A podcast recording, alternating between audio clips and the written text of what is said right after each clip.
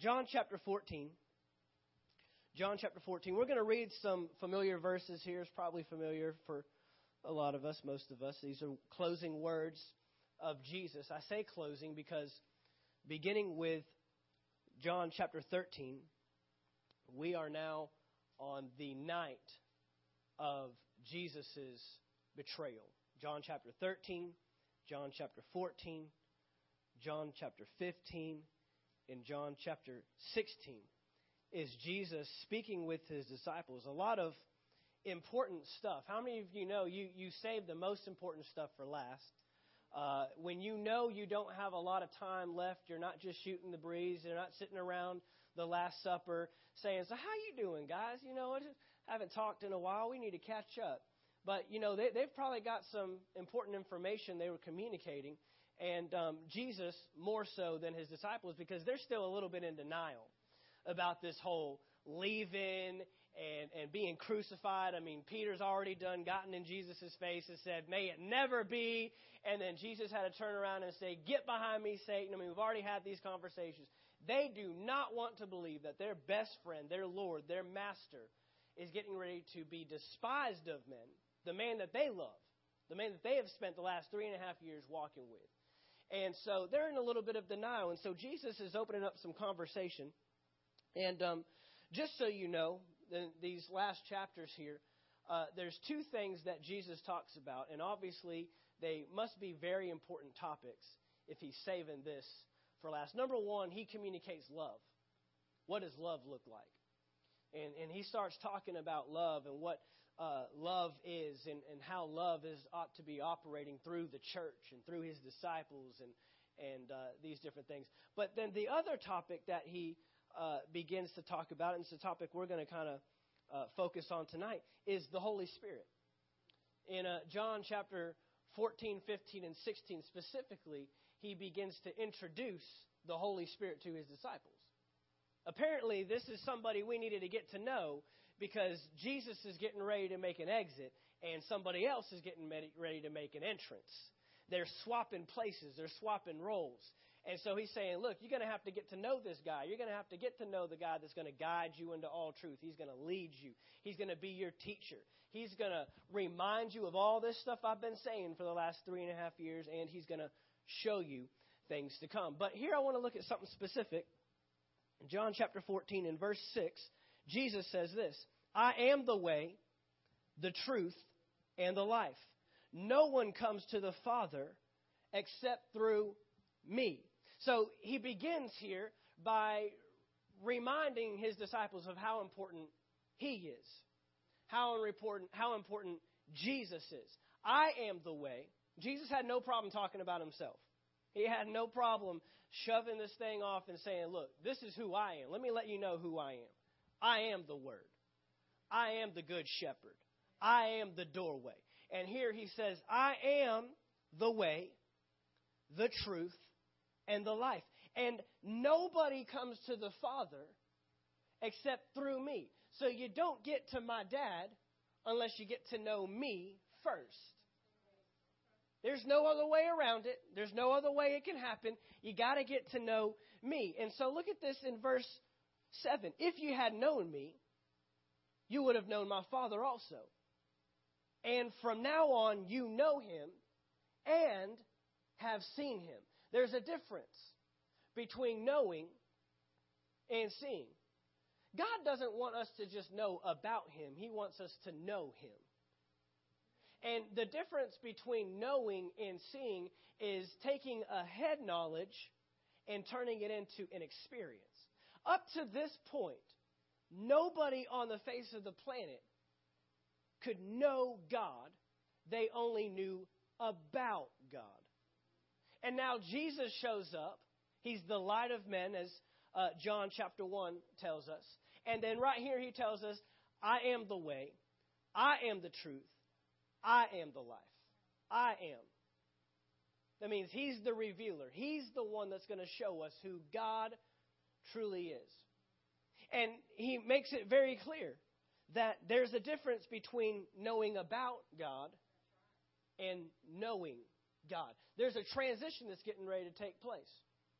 But he says, if you had known me. Now look at verse 8. One of his disciples speaks up, if you're in case wondering what they're thinking in the middle of this conversation. Philip says to him, Lord, show us the Father, and it is sufficient for us. If you just show us who the Father is, that'll be good. Now, you're talking about a man that's just spent the last three and a half years with Jesus himself. And Jesus just said, I am the way, I am the truth, I am the life. So you got to be thinking in your mind, if I say this statement, it's going to open up some cans here. Because I've been spending three and a half years with the very man that says he's the way, truth, and life, and yet I still don't know the Father. There's something else that's necessary. Obviously, just spending time with Jesus wasn't enough. Just being around Jesus wasn't enough. Just following Jesus wasn't enough. There's more that needs to take place here. There's more that needs to take place. And so, verse 9, Jesus says to him, Have I been with you so long, and yet you have not known me, Philip? See, you think it would be better if Jesus was here in the flesh. And this is proof that there is still a risk that you run not getting to know who Jesus really is. He could be here in the flesh with you, and you still not recognize that the way, the truth, and the life is standing right in front of you. Blinded. Blinded. Blinded. I'm going to show you tonight that the very thing is happening in the earth today. Now you're saying, well, Jesus is in heaven. No, Jesus is in the earth today, and we're going to tie all this together.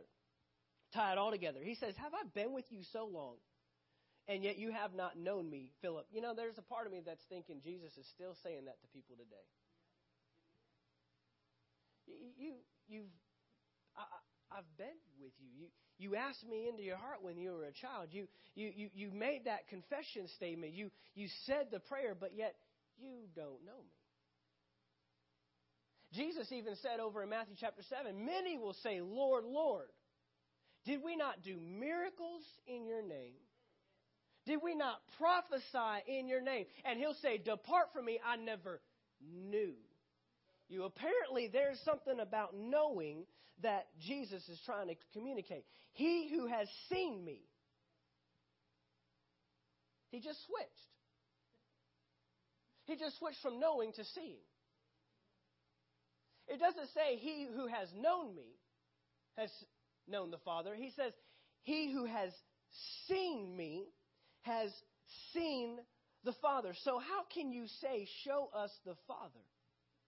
Do you not believe that I am in the Father and the Father in me? The words that I speak to you, I do not speak on my own authority, but the Father who dwells in me does the works. What are the works? That's what I'm seeing. It's a difference between knowing and seeing. Verse 11 Believe me that I am in the Father and the Father in me. Or else believe. If you don't believe for that, then believe for the sake of the works themselves. If you don't believe me because you don't know me, then you need to believe because you've seen it happen. Now let's keep going. Verse 12. Most assuredly, I say to you, he who believes in me, the works that I do, he will do also. Who's he? He that believes. He that believes. Not just anybody. There's a qualifier. Most assuredly, I say to you, he who believes in me, the works that I do, he will do also, and greater works than these he will do. Why? Because I leave. That's huge.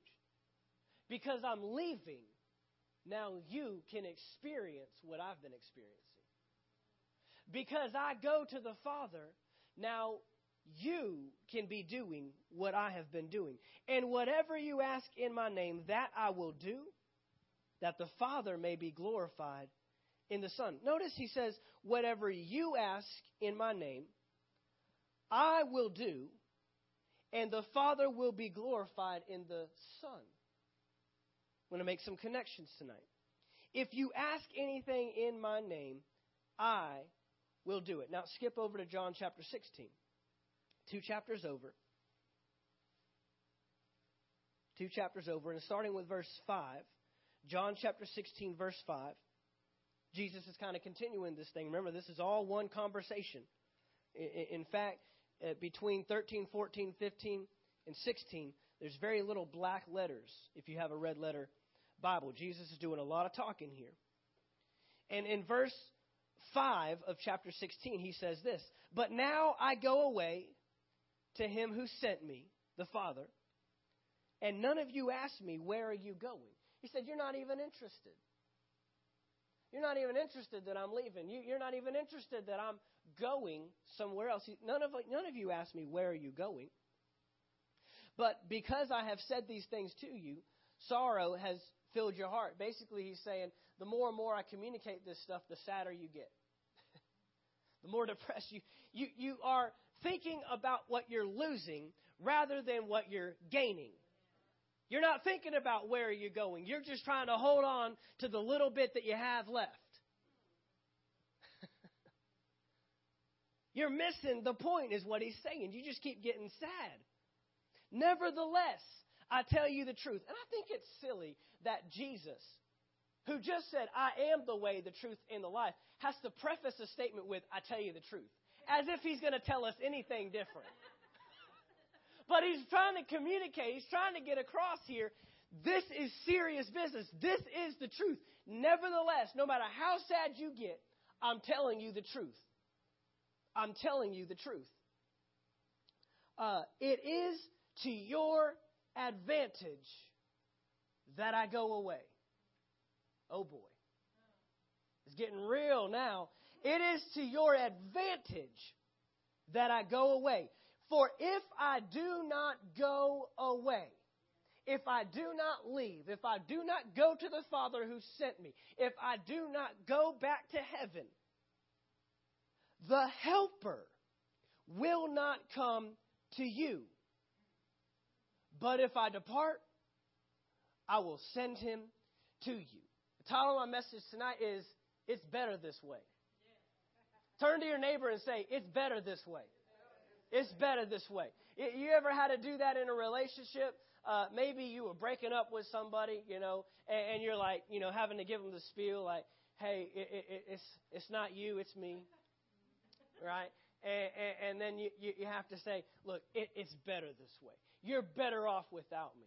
Well, that's what Jesus is doing. He's breaking up with his disciples, and he's saying, "It's better. It's to your advantage that I go. That I go." because there's somebody else that's coming to take my place. There's even another point here in John chapter 16 where he makes this statement. He says, I will send you another helper. And that word another doesn't just mean replacement or substitute, it means someone just like me. See, every coach wishes they had another. See, if their star player gets hurt, they have to find a replacement or a substitute. But they don't have another. Very few times does a coach have two of the, the most qualified guys, and one of them is just waiting to take place of the previous one. But see, guys, we don't just have a substitute. The Holy Spirit is not just someone who's filling in until Jesus can come back. The Holy Spirit is living in us to do everything that Jesus did on the face of the planet and will do everything that Jesus did on the face of the planet. It's to your advantage. Now, why? Because Jesus came to reveal the Father to us. And Jesus said, Until this time, you had not known him. But from now on, you will now know him and see him. Now, seeing has to do with experience. Seeing has to do with experiencing what you know. I've used this example before. I have ridden on a plane, but I've never actually flown a plane. And so riding on a plane would be knowing. Do you know what it's like to fly on a plane? Okay, so I've written on a plane. But do you have you ever seen or have you ever experienced what it's like to actually fly the plane? That's different. That's different. And up until this point, Jesus was the only one, except for a few times where he would send out his disciples to go into different towns. There's one time he sent out his 12. There was another time he sent out the 72 by two to go out and minister. And he gave them power over unclean spirits, gave them power to heal, gave them power to preach the kingdom of God with boldness. And they came back and said, It was amazing. We saw signs and wonders. We saw even the devils were bowing to us in the name of Jesus. Exciting stuff when God empowers you. God is not here to enable you, God is here to empower you. He wants to give you a whole new life. He doesn't want to just drag you by the hand and say, It's okay, it's going to be better. He's saying, No, I'm giving you the ability to live in my capacity. I'm giving you the ability to do what I can do in you. So the Holy Spirit is important. The Holy Spirit is valuable. Jesus says it is to your advantage. It's better this way that I go to the Father so you can have the Holy Spirit here. Now, the world, the world does not know God. They might think they know about God, but they do not know God. And just as Jesus said, I am here to reveal who my Father is, I want to make a connection tonight and show you that because of the Holy Spirit, you and I are here to do what Jesus came to do reveal the Father and reveal the kingdom to the world. It's better this way. Jesus did not stop working when he went to heaven. Jesus did not stop working when he went to heaven. In fact, I'll make this bold statement Jesus never left the earth. Jesus never left the earth. Let's look at Acts chapter 1 real quick. I'm going to set this up.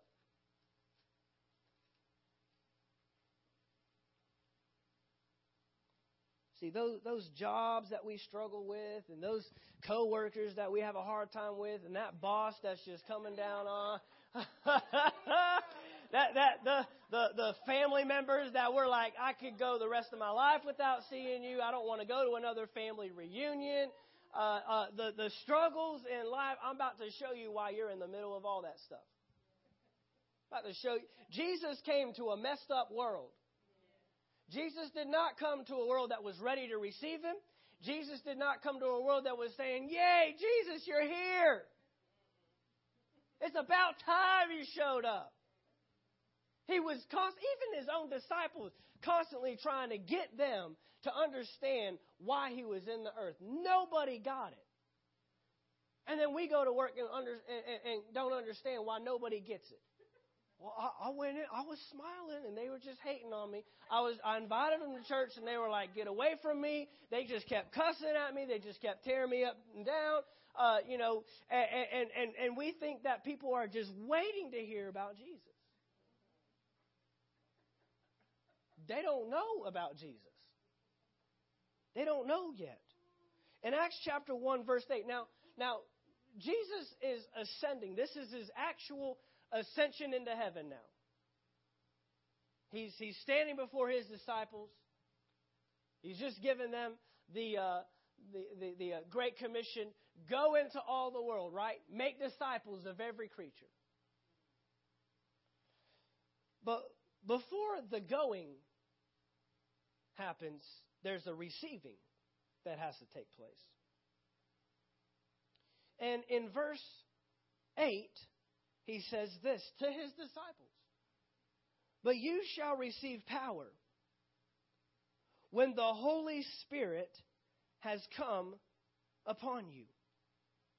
You shall be witnesses to me in Jerusalem, Judea, Samaria, and to the end of the earth. Before you're witnessing, you have to receive something.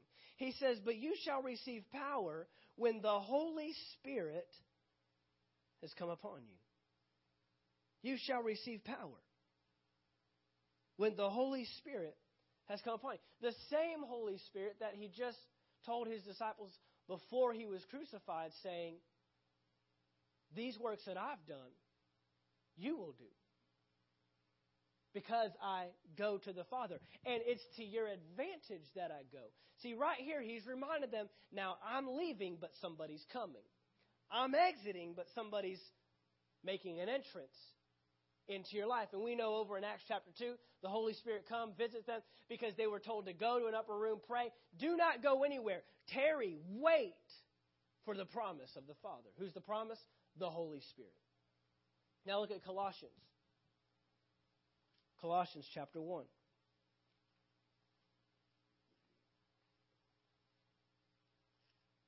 Greater works. Can't do much better than what Jesus did, man. I mean, what's greater than raising the dead? There's two ways the church is doing greater works today.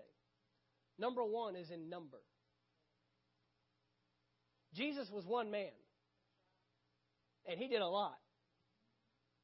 I mean, John ended up having to write that uh, you, you, you could make the ocean the ink and the sky your paper, and you still would run out of space to declare everything that Jesus did in three and a half years. It's almost like, what's your excuse? Three and a half years. He he picked up, he hit the ground running, and then three and a half years he's separated from his disciples. Three and a half years, and he's gone, sitting at the right hand of the Father, and then he translates everything over to his disciples. Three and a half years. Jesus did a lot.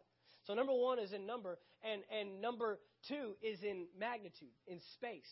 Uh, Jesus was confined to one area on this planet. And now we, we've got the church all over the planet. We've got the body of Christ all over the planet. Now look at this. Colossians chapter 1, verse 13. He has delivered us from the power of darkness and, conveyed us or transferred us into the kingdom of the Son of His love. Verse 14. In whom we have redemption through His blood, the forgiveness of sins. That's important because if you're not forgiven of your sins, you can't operate in the power of the Holy Spirit. So this isn't just for anybody. He's identifying this is for a select few. Who's the select few? Those that receive the redemption of Jesus' blood and the forgiveness of their sins. That's us. That's his church. Now watch this. Verse 15. He is the image of the invisible God. Why what, what did he say back there? He said, If you've seen me, you've seen the Father. He is the image of the invisible God, the firstborn over all creation. For by him all things were created that are in heaven and that are on earth, visible and invisible, whether thrones or dominions or principalities or powers. All things were created through him and for him. And he is before all things. And in him all things consist. Now, this is our key verse. Watch this. And he is the head. The head. Who's he? Jesus. He, Jesus, is the head of the body, the church, who is the beginning, the firstborn from the dead, that in all things he may have preeminence. He is the head over the body, the church. Jesus is the head. The church is the body. What happens if you separate the head from the body? It dies. It's called decapitation. There's no life. There's no life when the body is separated from the head. Therefore, Jesus has not left the earth. Jesus is still in the earth, and he's operating in the earth through you and I. Through you and I, the church. Now, if you go all the way back to Genesis chapter 1, you don't have to turn there just for time's sake. We are familiar with the reference, Genesis chapter 1, verse 26. And God said, Let us make man in what? His image and his likeness. That's Adam. And that's all of mankind ever since. You and I, now being reborn, not when we're first born naturally, we're born into sin. But now that we've been reborn, we now once again take on the likeness and the image of our Father. So that means everywhere you go, the church, God goes. You go to work and you say, man, they need Jesus. That's why you're there. You are Jesus to them. You go onto your school campuses and you say, God, these guys need Jesus. They need some Jesus up in here. And you say, Here I am. Here I am. I am Jesus. I am Christ to them. I am the anointed one to them. I am now here to reveal Jesus to a lost and dying world. See, for so long we thought we were going to church. And we didn't ever recognize that we are the church and the church is going to the world. See, the only reason why this is a church tonight is because the church assembled upon this place. This building could be anything. This building could be an office. This building could be a warehouse. That drug deals could happen here. But it's a church tonight because the church has come to 2314 U.S. Highway 84. Valdosta, Georgia, 31601. In case you didn't know our address, that's where we're at. We are the church. We are the church. Now, the church isn't supposed to be trying to figure out who God is. The church is supposed to be helping the world discover who God is. We need to know who God is. Now, how does that happen? Not just knowing about Him, but knowing Him. Paul said, I want to know Him in the power of His resurrection. Paul said, I want to know Him and the power of His resurrection. And, and not only that, guys, but the Holy Spirit now comes into the life of a believer, comes into the disciples in Acts chapter 2 to do the works of the kingdom. Paul also said this that the kingdom is not just in words and speech, but it is, it is joy and power. Power. See, the world doesn't just need to hear about God, they need to experience God. They need to experience. They don't need to just hear about the love of God. They need to experience the love of God through you and I. When the world has turned on itself and said, We don't love you, we hate you, we cast you out. No, the church steps in and says, No, we know how to show love. Because our God is love. And I'm here to show you what that love looks like. And not just talk about it, not just, you know, throw it out. Oh yeah, we, we love we, we love people. We love our neighbor as ourselves. We love our brothers and our sisters. No, he says, show them what that love looks like. Did Jesus show people what love looked like? Absolutely, he did. Did he show them what the power of God could do to a sick and dying body? Did he show what the power of God could do to someone that was demon possessed or bound up by a spirit other than God? Absolutely. He'd cast them out and say, Here's freedom. Here's liberty. God have been anointed to set free those who are captive, Jesus said. See, this life for us, guys, this life for the church is, is not separate from who Jesus is. Jesus told us in Matthew chapter 6, this is how I want you to pray. Our Father, who art in heaven, hallowed be your name. Thy kingdom come, and your will be done on earth as it is in heaven. Now, Jesus himself, yes, is ascended into heaven, but Jesus is just the head of the body. Your head is where the will is at. You could be sitting there saying, I really need to go to the bathroom. And your will is here. I need to go. I need to go. I'm really thirsty. I need to go get something to drink. I'm really hungry. I need to go get something to eat oh, I need to go tell this person that. But until your body cooperates with the head, the function doesn't take place. So Jesus in heaven can will it all the one. Jesus wants to save them. Jesus wants to heal them. Jesus wants to restore them. Jesus wants to, to show them the love of God. But until you put on the love and you embrace them and say, I'm here to show you the love of God, the body cannot function outside of the head, and the head can't function outside of the body.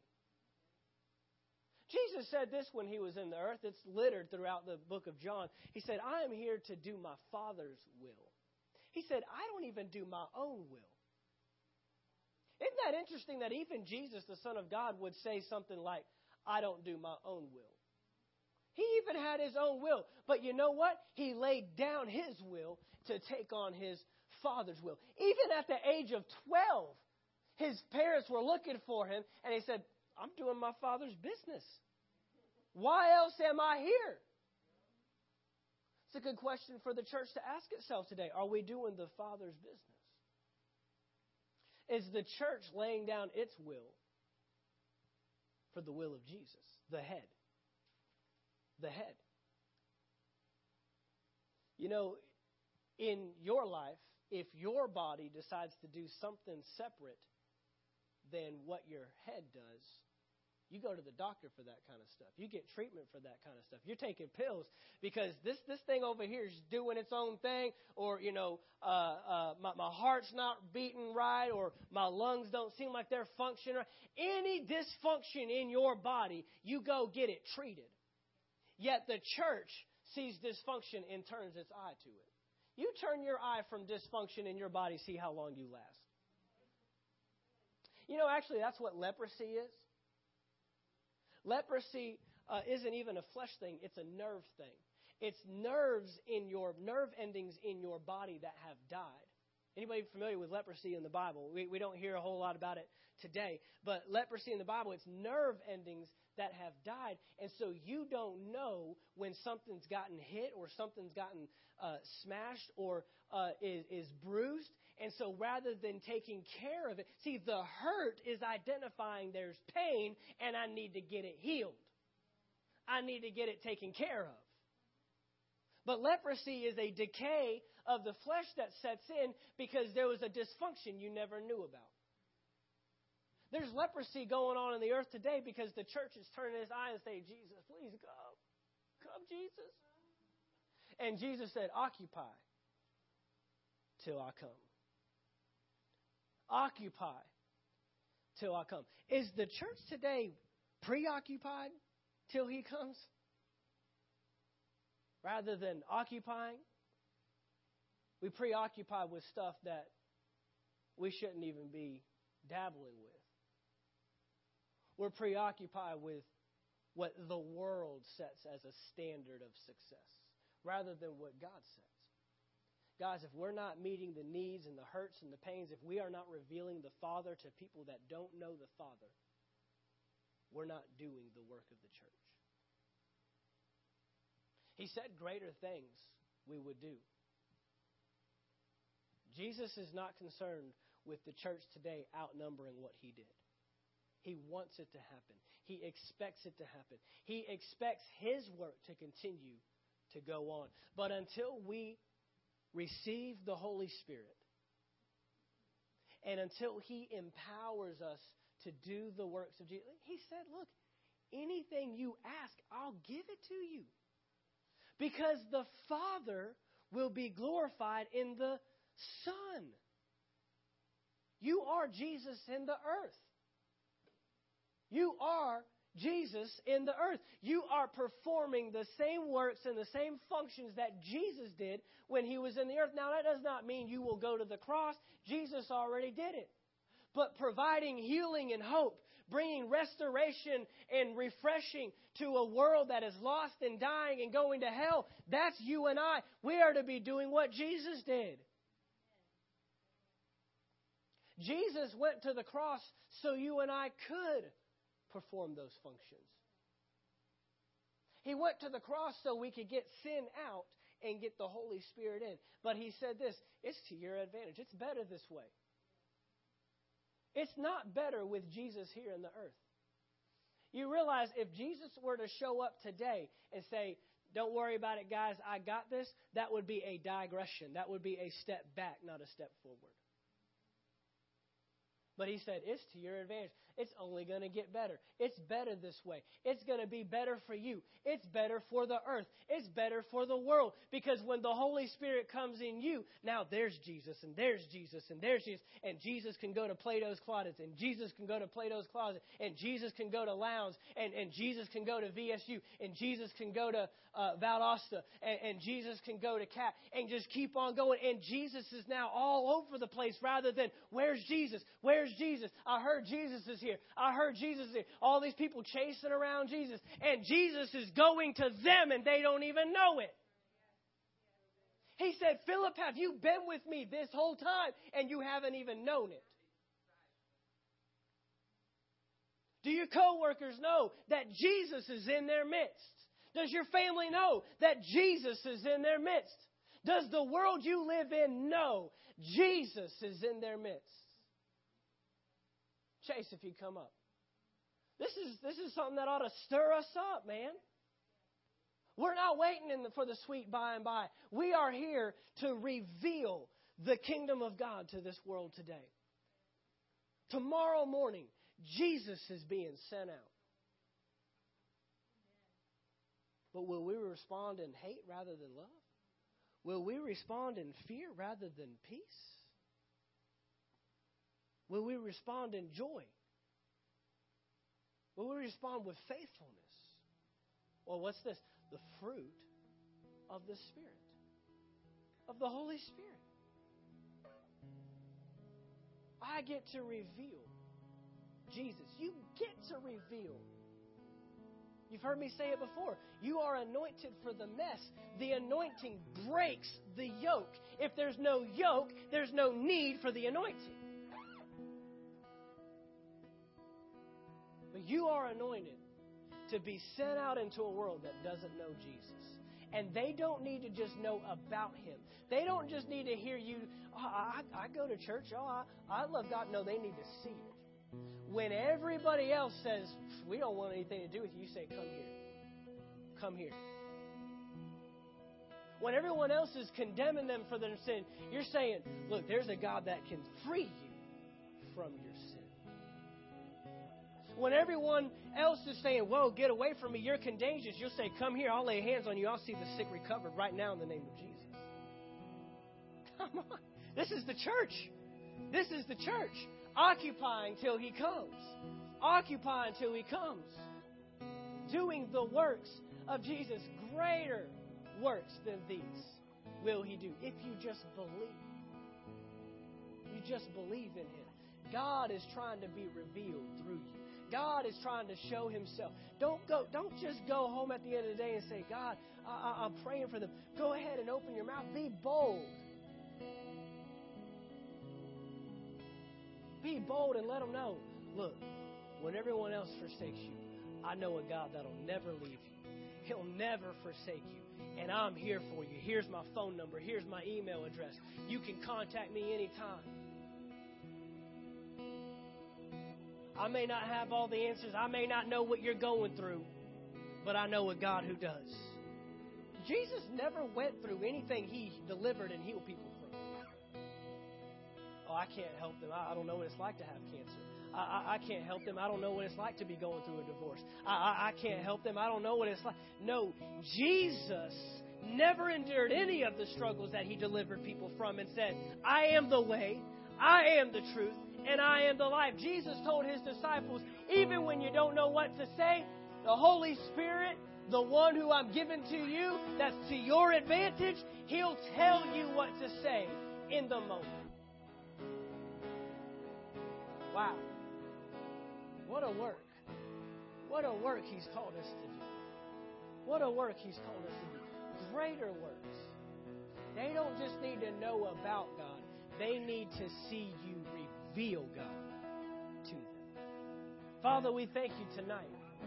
What a great responsibility you've given us. What a great power you've given us. Father, we know with great authority comes great responsibility. Father, you've put us in a position of authority. We are the body of Christ. But that's not just, hey, I have a cool place to hang out on Wednesday and, and, and Sunday mornings. Father, we thank you for this time of refreshing. We thank you for this time of equipping. But Father, it's only to strengthen us so that we can go out into a lost and dying world that needs you. Father, forgive us. Forgive us for complaining about the very things that you have placed us in to change. Forgive us for complaining about those people. Forgive us for complaining about those situations. Forgive us for uh, not being thankful for what you have given us, for the, the, the authority you've placed in us, and the opportunities you've given us to reveal your kingdom. And Father, may we take advantage of every opportunity. May we take advantage of every conversation. May we take advantage of every interaction. No longer will we say, "Oh man, I, well I, will be praying for you," or "Oh man, I, I, am sorry, I, I don't know how to help you." But that the Holy Spirit will speak up inside us and say, "Let them know. Let them know there's healing. Let them know there's restoration. Let them know there's a God that loves them." Father, we thank you for this. We thank you for this. We give you all the glory, all the praise, and all the honor. You said through your Son that by these works the Father would be glorified in the Son. Father, we just want you to be lifted up. This isn't about us. This isn't about Anchor Faith Church. This is about us living and walking out that which you have promised us. And we'll see you lifted up. All men will be drawn unto you. We thank you for this tonight in Jesus' name. Amen.